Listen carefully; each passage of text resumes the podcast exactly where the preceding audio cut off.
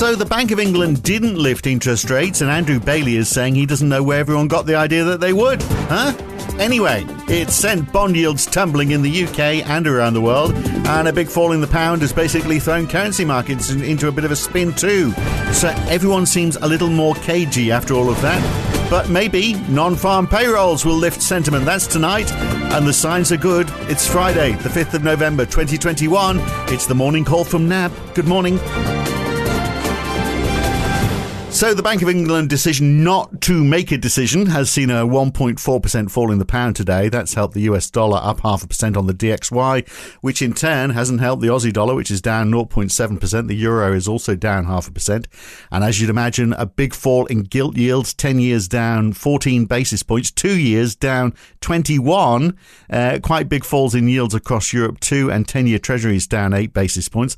US equities are a little mixed. The Dow is down half a percent, but the NASDAQ is up up 0.9%, the S&P up 0.3, both hitting new highs. Qualcomm, the chip maker, did well with earnings yesterday because, you know, well, everyone wants their chips, don't they? Whereas Uber later on, who wants to get in an Uber right now? Uh, shares generally up in Europe, up 0.4% in the UK, up 0.4% for the FTSE 100, helped uh, by the falling pound, no doubt and oil is down further, another 2.2% off WTI, 1.5% off Brent. WTI is uh, now below $80 a barrel for the first time since early October. So, as usual, lately. There's a bit going on. Let's start with the Bank of England with Gavin Friend from NAB in London. Uh, they had as good as been told, hadn't they, everybody by the Bank of England that it was coming. Then at the last minute, they chickened out, which is probably a good thing uh, given the economy, uh, you know, where it is right now. But did they give us a specific cause for concern?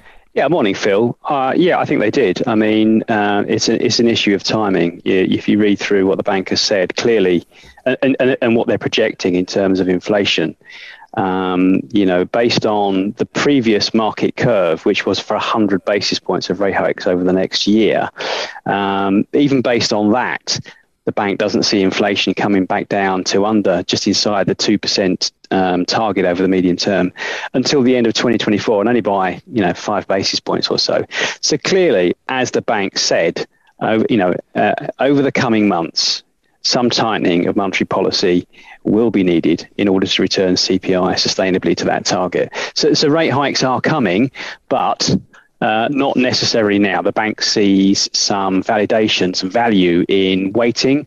It's clearly a little bit concerned about what's going on with the labour market. Mm. I mean, you know, we could argue unemployment is very low, but of course, we've just in the UK just ended the furlough scheme. Um, and the bank needs to get a little bit more data, which it will have prior to the next meeting in December um, on what's happening with that unwinding and whether there's a, a, a jump in unemployment or, or, or two. It's also worried a little bit about the sort of again that transitory word. It's worried about how long these price pressures might remain for. And if it were to move too quickly you know by the time that takes effect um, is is is you know are the price pressures over? So you know rate hikes are coming, but they're not going to be as aggressive as the market had priced in. We talked about 100 basis points just then. Governor Bailey pretty firmly pushing back that um, on, on, the idea that that was that was too aggressive. The direction is right, but the aggressive nature uh, is not. And I think that's why, to your opening, that yeah. you know we've seen these such big moves in bond yields. You know, we saw yesterday, you know, the Fed pushing back on the idea of rate moves. Yes, a taper, but not a rate move yet. The Bank of England today pushing back in both the timing uh, and the size. And that's where, you know, to your point, a 20 basis point fall in UK uh, two-year yields. Mm. Down 18 basis points. Ten down, ten's down 12 basis points, and that's had a knock-on effect. So US two-year yields down seven basis points. Five's down nine. Ten's down nine. Remember yesterday when we when my colleague Dave de Garis was talking with you about the Fed, we had that sort of uh, curve steepening following the Fed because you know they were saying basically that um, you know, well, the market's interpretation is rate, rate, uh, rate rises are being pushed back. And so higher inflation expectations lead to uh, a steepening of the curve. That's been unwound today in light of what the Bank of England's been so, doing. So there's some big moves, and all of that is helping risk appetite and stocks. Which is why we're on new highs uh, today in the United States. Are. But, but I mean, uh, I, I, think a lot of people are feeling as though they've been led on a bit, don't they? And quite understandably. I mean, Andrew Bailey was saying in a in a, a Bloomberg interview today that he was puzzled by the market view. He doesn't know where they got the idea from. Well, let me give you a quote uh, from from just a couple of weeks ago. Monetary policy will have to act and must do so if we see risk, particularly to medium term inflation, and that's why the Bank of England have signalled, and this is another such signal that we will have to act. And yes, do, but you, you see, it, it, that sounds to me like they're leading on to say yes, we are going to raise rates, and that's why everyone jumped to that conclusion. Well, I think a lot of people missed that full quote, and we wrote in our in our preview to the Bank of England. Uh, people were just looking at the words "we must act." Mm. It was contingent on, as he said, as he said yesterday, it was contingent on um, inflation expectations becoming embedded at high levels. Now we felt they were becoming embedded at high levels, and that's why we thought the bank would move today. Clearly, the bank sees differently on that, and it, it sees value in waiting until there's some clarity on the labour market, as I say. Well, that was one of um, the so things he, did, he, did, right. he did actually qualify as well at that time, way back yes. then, that he had concerns about uh, labour supply growth, and, uh, in, and, and again, that was the yeah. reason given today in terms of the puzzle uh, quote that you just gave there, that really was referring to he was puzzled about the dip in yields that we saw across the board, not just in the UK, through the US, through Europe over the summer. Remember when bond yields came crashing down and people were scratching their heads as to work out what was going on? That was what the puzzlement was. Right, but I mean, it's still uh, people sort of working back from what he said a couple of weeks ago, isn't it? But look, I mean, it wouldn't have made sense as well because QE is still going. QE finishes next month. So does that mean actually next month could be the time that they start to lift rates? It, it could be quite easily. Um, I mean, we, we've said that um, you know, the December and the February, which is the meeting after that, those are live. I think that's pretty, you know, that's pretty common, common, a common view there now. But I think because of the uncertainty, let's just say in inverted commas around Bank of England communication, I think people are a little bit wary, and I think they're going to wait and see what we get from that labour market number, uh, the numbers there uh, in December, to whether whether whether December is on or whether the bank might decide to wait uh, until you know around the corner of the year.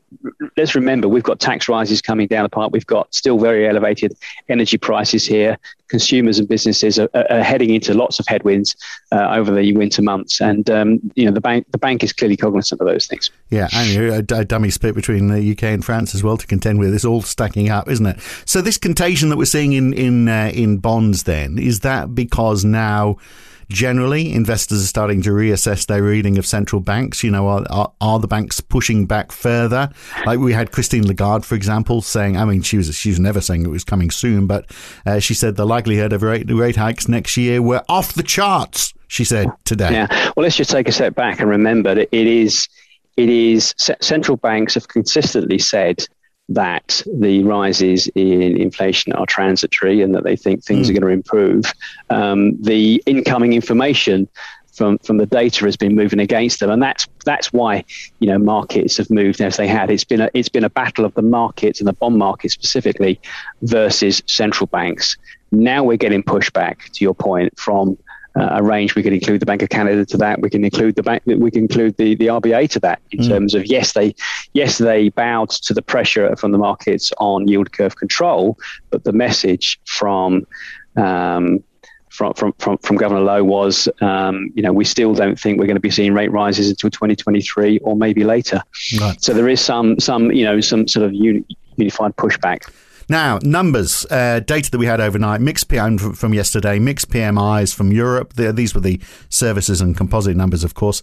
Services down a little more than expected for, for the Eurozone at 54.6. But France and Spain doing a little better than expected, but, you know, no big moves either way, really. But German factory orders, they really undershot, didn't they? 1.3% growth. I think we were expecting, this is month on month, 1.8% was expected. Yeah, and I mean, this is, uh, this is where, you know, particularly for FX investors, you know, you've got uh, increasing incoming information that suggests the momentum in the European growth story is rolling over. I mean, it's still growing. It's not demand deficiency; it's supply constraints. I mean, that's the positive. That's the positive takeaway. You know, there is the demand there, but they just can't get the kit, um, and all of that is weighing. We're going to see that in the Ifo numbers, I'm sure. You know, pretty much across the board in Europe, all of these issues are down.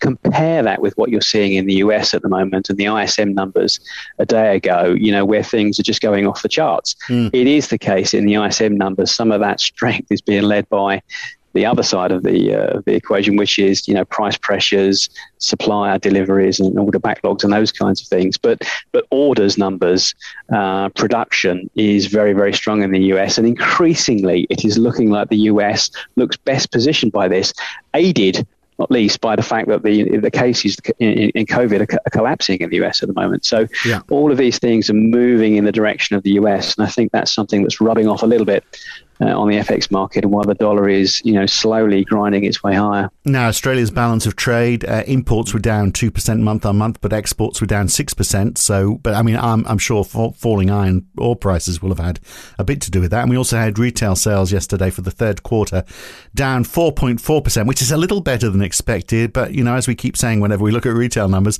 it's history, isn't it? Because, you know, uh, reopening is now well underway. So Q4 should show, uh, you know, a sharp move up. Yeah, I mean, that was the largest quarterly fall in the retail sales um, ever recorded. But mm. again, to your point, you know, um, as New South Wales and Victoria, we're, strict, we're in strict lockdowns. So um, again, it's backward looking, and we would expect things to pick up as we go forward. So, uh, non-farm payrolls tonight, the, the, the, crucial numbers. Just how is the labour market uh, doing, and what will average earnings tell us?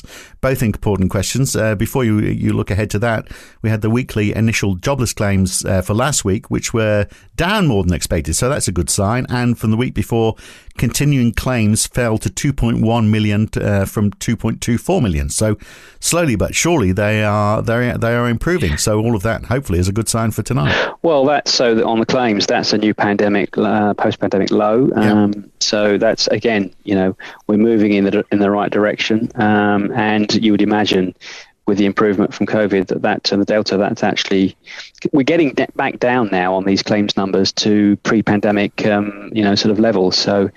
Um, in terms of non-farm payroll, so the market's looking for 450,000 uh, new non-farm jobs. That was, remember, last month uh, it was another lowball number of 194,000. So, um, I mean, if you, if you, if you, the semantics around this at the moment is is that people are still mixed on this. The the, the range of forecasts is still very wide for tomorrow. Yeah. It's not until next month when we really get a better steer, I think, from you know the, the, the delta clear up that the, the, markets are looking for something a bit a bit more meaty. Um, so hot and cold really in terms of the jobs created. Um, unemployment is expected to tick down a tenth to 4.7, so that's getting down there. Um, I think there's probably going to be more information or more um, uh, focus on the average earnings as you yes. as you, as you suggested. Um, not least because we had at the end of last week that very um, strong Q3 employment cost index number up to a 31 year high of um, one and a half percent in terms of wages on the quarter. So I think that will have more. Um, you know, uh, impact and more focus. Yeah, yeah, absolutely. Yeah, yeah. So whatever. I mean, it's it's it's, it's I mean, it, it's going to be a uh, an influential number, isn't it? It's going to the market's going uh, the, the, the, the, only thing, of course, is that we do come fresh off the back of of the Powell testimony, and he is clear that there's a way to go yet in terms of uh, getting to maximum employment. So even if we had a very strong number, uh, it's going to it's going to be uh, you know it's going to be it's going to it, it, it doesn't mean whether we're getting anywhere near close yet to the maximum employment um, right. goal, but you know um, uh, I guess it would suggest that um, you know the, the, sort of division between markets and central banks will continue. All right, well we'll leave it there for now. I mean, after a day like today, are we going to see some paring back on some of those drops in yields that we've seen? Yeah, I mean, uh, as always, when you get big information like that, it takes markets, you know, 24 hours or so to process the information. So I wouldn't be surprised, you know, when, when the market comes back and says, oh, well, the Bank of England is still expected to hike rates, that we get something of a, a pushback on that and maybe even a steepening of the curve right. a little bit. Good. All right. Thanks for all of that, Gavin. We'll catch you again very soon. Thank you. Cheers, Phil. And that is the morning call from NAB. I'm Phil Dobbie. Catch you again Monday morning. See you then.